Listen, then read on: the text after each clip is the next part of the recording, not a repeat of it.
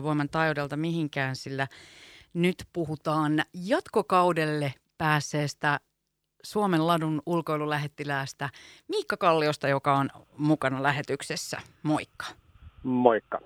Ja mistä muualta Miikka Kallio vastaisi näin aurinkoisena lauantai-päivänä kuin melkein järven jäältä? Anteeksi, niin, meren.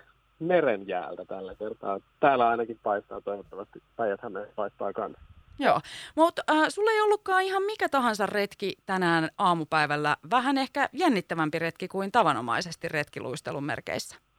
Joo, nyt kun meillä ei ole jäitä tuossa Lahdessa, niin me lähdettiin tota, niin mun ikään kuin mentorin tai opettajan kanssa, kanssa tänne Helsinkiin luistelemaan ja Lahdesta lähti, meitä lähti varmaan seitsemän Lahdesta ja oli tällainen retkenvetäjä koulutuksen ikään kuin päättökoe, jossa, jossa vedin sellaisen 11 hengen letkan perässä, niin yksikään ei hukkunut. Tälläkään kertaa. Tälläkään kertaa. Sitten siinä oli vielä edessä semmoinen tosikoitos ennen kuin saat sitten tavallaan valtuudet olla tämmöinen retkiluisteluporukan vetäjä. Joo, siinä on sellainen hypotermia-koe, jossa ollaan tällä hetkellä, todennäköisesti on varmaan seitsemässä minuutissa se aika, mitä ollaan, tiputaan jäihin ja ensin luistellaan ulkona, tiputaan jäihin, ollaan seitsemän minuuttia avannossa, testaillaan siellä vähän erilaisia teknikoita tulla ylös ja pudotaan takaisin alas ja sitten sen ajan päästä noustaan ylös ja sitten aletaan, sit aletaan vasta vaihtelemaan vaatteita, joka on se varmaan se pahin, pahin vaihe, että sitten otetaan kaikki kuteet pois ja kuivataan ja laitetaan uudet tilalle. Että muutaman kerran on sen harjoituksen tehnyt, että on tippunut jäihin, niin tuntuu, että niin kuin kylmin vaihe on itse asiassa se, se vaihe sitten, kun alkaa vaatteita vaihtaa, että vedessä vedessä nojajat on vielä aika, aika lämpimiä. Kuulostaa kyllä aika hyiseltä touhulta, jos näin voi sanoa. Tota, miksi sä halusit hakea jatkokaudelle neljä, parikymmentä näitä on näitä Suomen ladun ulkoilulähettiläitä ja neljä nyt sitten jatkaa, niin miksi sä Miikka Kallio halusit jatkaa? Tuollainen vuoden kierto menee aika nopeasti, nopeasti tällaisessa, niin kuin kaikki tietää, että vuosi menee nopeasti, mutta etenkin tällaisessa ehkä – jutus ulkoilulähettiläs jakaa ulkoilumatskua ja meillä on aika vaihtelevat vuoden ajat täällä Suomessa. Niin tuntuu, että sellainen vuosi menee aika nopeasti, että sä ehdit, ehdit just niin kuin käydä ne kylmät tammikuut ja keväiset, keväiset jäät tässä ja sitten onkin jo kevät melonnat tulvivissa joissa ja sitten ollaan kesässä ja sitten alkaa aaltoileva, aaltoilevat syksyt, jossa pääsee surffailemaan. Et se, se menee niin kuin tosi nopeasti. Sitten alkaa taas järvet jäätymään ja alkaa luistelu. Et loppujen lopuksi, kun lajeja on paljon, niin toi on aika niin kuin rivakka toi vuosi. Että nyt ollaan, ollaan toinen vuosi vielä, mutta luulen, että sekin tulee menee aika nopeasti. Vesi on selvästi sun elementti. Tuntuu, että jos jostain sut pongaa niin kuin somesta tai äh, muualta, niin saat aina vedessä. Joko niin, että saat siinä järven jäällä tai sitten suplaudalla, jos on avoimet vedet. Mikä siinä vedessä nyt niin kovasti kiehtoo? Voi olla varmaan se, että jos niin kuin liikunnan opettajani niin kuulisi tämän, että olin aina monipuolinen ja hyvä liikunnassa, mutta olin aina se huonoin siellä vedessä. hän kuulisi tämän, niin hän varmaan ihmettelisi, että tämä on nyt varmaan eri ihminen kyse. Tota, niin, mutta se on varmaan, mä oon jutellut monen ehkä melojan suppailijan ja ja luistelijan kanssa, niin mulla on vähän sellainen kutina, mä en tiedä, tää on ihan tällaista musta tuntuu meininki, mutta vähän sellainen fiilis, että aika monet on sellaisia, kenelle ehkä se on vähän jännittävä elementti. Mm. Ja sitten se tekee siihen sellaisen pienen lisän ja, ja ehkä sen takia just ollaan yllättävän tarkkoja, että, että mäkään en, en ole niin kuin täysin pudonnut ikinä jäihin ja suppaillessa, vaikka on ollut myräköissä, niin ei ole niin kuin ei, niin kuin, siellä on tosi tarkka se, niin kuin, se limitti, mitä ei kuitenkaan ylitetä, vaikka kuvissa saattaa näyttää jonkun mielestä, että ollaan aika paljon kuulen sitä, että oot aivan umpihullu ja niin kuin ylirohkea ja tule pois sieltä, että tapa itseäsi, mutta mut meillä on niin kuin tosi tarkka se niin kuin raja, mitä ei ylitetä, jotta se säilyy todella turvallisena se homma. Joo, näin mä oon myös ymmärtänyt, että vaikka kuvissa tavallaan voi saada sellaisen fiiliksen, mäkin laitan tämän podcastin yhteyteen sitten kuvia niin tota, voi tulla sellainen fiilis, että oho, että mennäänpä sitä nyt äärirajoilla, mutta silti siinä on sitä ennen kuin se kuva on otettu, niin siinä on tapahtunut aika paljon. Joo, et ehkä mä yritän nyt seuraavana vuonna panostaa vielä lisää tuohon turvallisuuteen, että näyttää, näyttää selkeämmin, mitä siellä, mitä siellä tapahtuu tavallaan, että, että niin hurjiin, hurjiin kuviin päädytään, että mikä se on se turvallisuus, että missään nimessä idea ei ole niin kuin kannustaa ihmisiä lähtemään hullun rohkeana tekemään juttuja.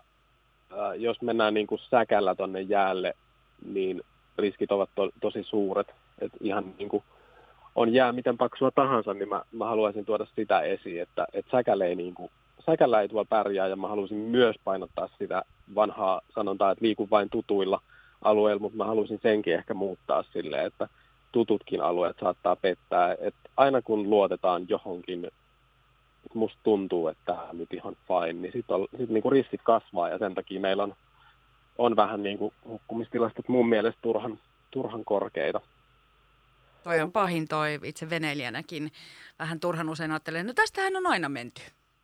Joo, ehkä niin kuin, mä oon tässä tavallaan, kun ollaan tässä nyt harjoiteltu ja kouluttauduttu tähän retkenvetäjähommaan, niin jotta voi olla hyvä, hyvä vetäjä, niin täytyy, mennä, täytyy myös käydä siellä niin kuin riskirajoilla, ja silloin me ei mennä ikinä riskirajoille, jos mukana on ei, ei niin kuin täysin koke, kokemattomia, että me mennään sitä aina vaan harjoituksissa niin kuin sinne riskirajoille.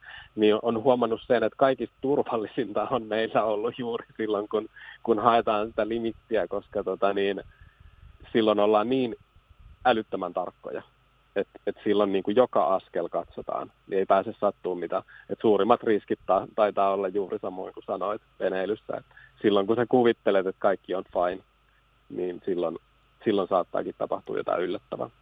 Mites muuten Miikka Kallio, onko keikahtanut silleen, että kummasta sut tunnetaan nykyisin enemmän tästä Suomen ladun ulkoilulähettiläisyydestä vai siitä, että hei, eikö toi ole se lahtelainen säveltäjä, muusikko, urkuri Miikka Kallio?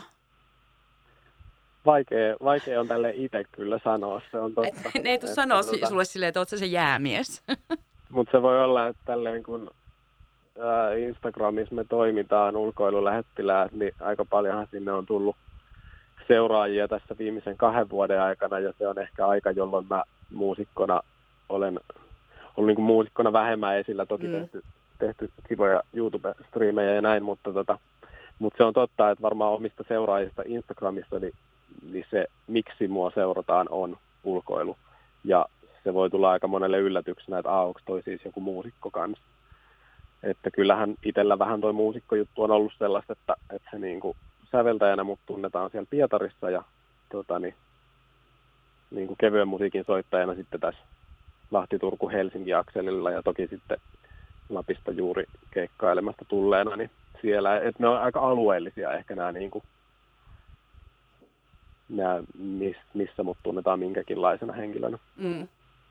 No, mutta kevätaurinko lämmittää, on itse ainakin huomannut, että tuntuu, että lumikin sulaa kauhealla vauhdilla, niin miltä nyt näyttää noin niin kuin retkiluistelun näkökulmasta, että missä vaiheessa sä lähdet taas tuonne Paimelanlahdelle jäiden sekaan suplautas kanssa? Uh, no varmaan, jos voisi kuvitella, niin muutama, muutama viikkohan tässä on tätä luisteluaikaa nyt vielä jäljellä. Ja tota, toivotaan, että sinne Paimelanlahdelle tulisi vaikka luistelukeli vielä ennen, ennen suppailukeliä. On mulla vissiin se paras päivä ollut sillä, että mä oon Paimelanlahdella ollut luistelemassa aamupäivällä ja sen jälkeen messillä suppailemassa illalla samana päivänä. Että, että onhan tämä sellaista, niin kuin, että tässä, tässä niin kuin, nämä lajit menee aika kivasti sekaisin tässä koko ajan. Miten noin, niin kuin, no nyt sä oot ollut siellä Espoossa merellä, kun ei täällä pääse retkiluistelemaan. Miten sä koet Miikka Kallio sen, että kun Suomen laadun ulkoilulähettilinä kuitenkin paljon tavallaan tallennetaan sitä lähiympäristöä myös, niin onko Lahden seutu nosteessa? Meitähän on kuvattu ihan Helsingin Sanomia myöten, että hiihtäjän taivas. Niin miten sä Joo. itse ulkoilijana koet nämä mestat? Kyllä mä oon aina kokenut, että, että kyse on tavallaan omanlaisesta paratiisista joka kerta, kun mä menen etti mun ulkoilu aika paljon sitä, että mä etsin uusia paikkoja ja seikkailen jopa ihan lähden siitä omalta takapihalta. Niin koko ajan tuntuu, että löytää uusia paikkoja ja vielä hienompia ja alkaa niin kuin herätä itsekin siihen, että eihän tämä, eihän tämä ole mahdollista, ei tämä ole totta. ja mahtavaa, että Hesarikin on, muun muassa Hesari on aika hyvin reagoinut näihin, taisi just soida Paimelan Lahden kohdalla, taisi soida puhelin silloin meillä seuran puheenjohtajalla, että luuli, että ollaan Helsingissä luistelemassa ja hän kysyi, että voiko jouluaatoksi käydä ottamassa valokuvaa retkiluistelijoista. Halusi totta kai tulla ottaa kuvan Helsingistä, mutta, mutta kuvaaja asui siinä samalla Paimelanlahdella ja ihmetteli, että siinä me mennään vieressä. Et, et, tota niin, Lahdessa on kyllä niin kuin hirveä potentiaali ja just kun Lahdessa on, mitä mä aina niin kuin mainostan, että totta kai meillä on mäkiä, joka on, niin kuin tekee, tekee mahdolliseksi aika monet lajit kesällä ja talvella ja sitten meillä on vesistöjä tosi paljon, meillä on myös jokia, mitä, mitä joka paikassa ei ole, että et, ei multu mieleen. Musta me, ainoa, mikä meiltä puuttuu on vuoret, mutta niitä nyt ei ole Suomessa missään muualla. mutta ihan uskomattomia paikkoja löytyy, löytyy ihan läheltä, että sitä ehkä haluaa myös painottaa. Että, tai se on ehkä kasvanutkin tässä, niin kuin kaikki on varmaan huomannut, että yhä lähempää suomalaiset löytää niitä huippukohteita. Mm.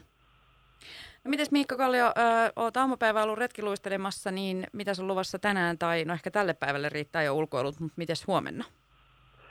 No tässä vähän syödään ja katsotaan sitten, että jos tuo aurinko meinaa tuolla vielä paistella, niin eihän tiedä, vaikka pitäisi tuonne mennä sitten vielä takaisin tuonne, tonne jäälle. Se on, täällä on sen verran, siis haluan varoittaa, että kevät jää tuonne varmaan petollisimmat, että silloin niin kuin ei todellakaan puhuta senteistä, että 5 tai 10 senttiä kantaa kantaa, että silloin kun mennään tämän puolen päivän yli, niin riskit, riskit alkaa kasvamaan, että ihan niin kuin hyvinkin paksu jää saattaa, se vaan murenee. Niin tota, Mutta nyt tänään on ollut sen verran tuulinen sää ainakin täällä merellä, että toi, toi kestää vielä hyvin tänään, toi jää. Eli jäällä luultavasti. Se on mahdollista, että ruoan jälkeen vielä käy paistattelemassa vähän lisää aurinkorasvaa vaan naamaa, niin Toi oli muuten hyvä pointti, että aurinkolasit ja varmasti myös se aurinkorasva on tosi tarpeellisia varusteita tässä vaiheessa, kun toi alkaa jo paistaa toi aurinko noinkin kovaa. Kyllä, hyvä kun paistaa. Just näin. Kiitos Minkka Kallio ja onnittelut nyt jatkokaudesta Suomen ladun ulkoilulähettilään. Kiitos paljon ja mainostetaan Lahden hyviä maisemia ja ulkoillaan paljon, niin saadaan kunnon buuki kaupunkiin.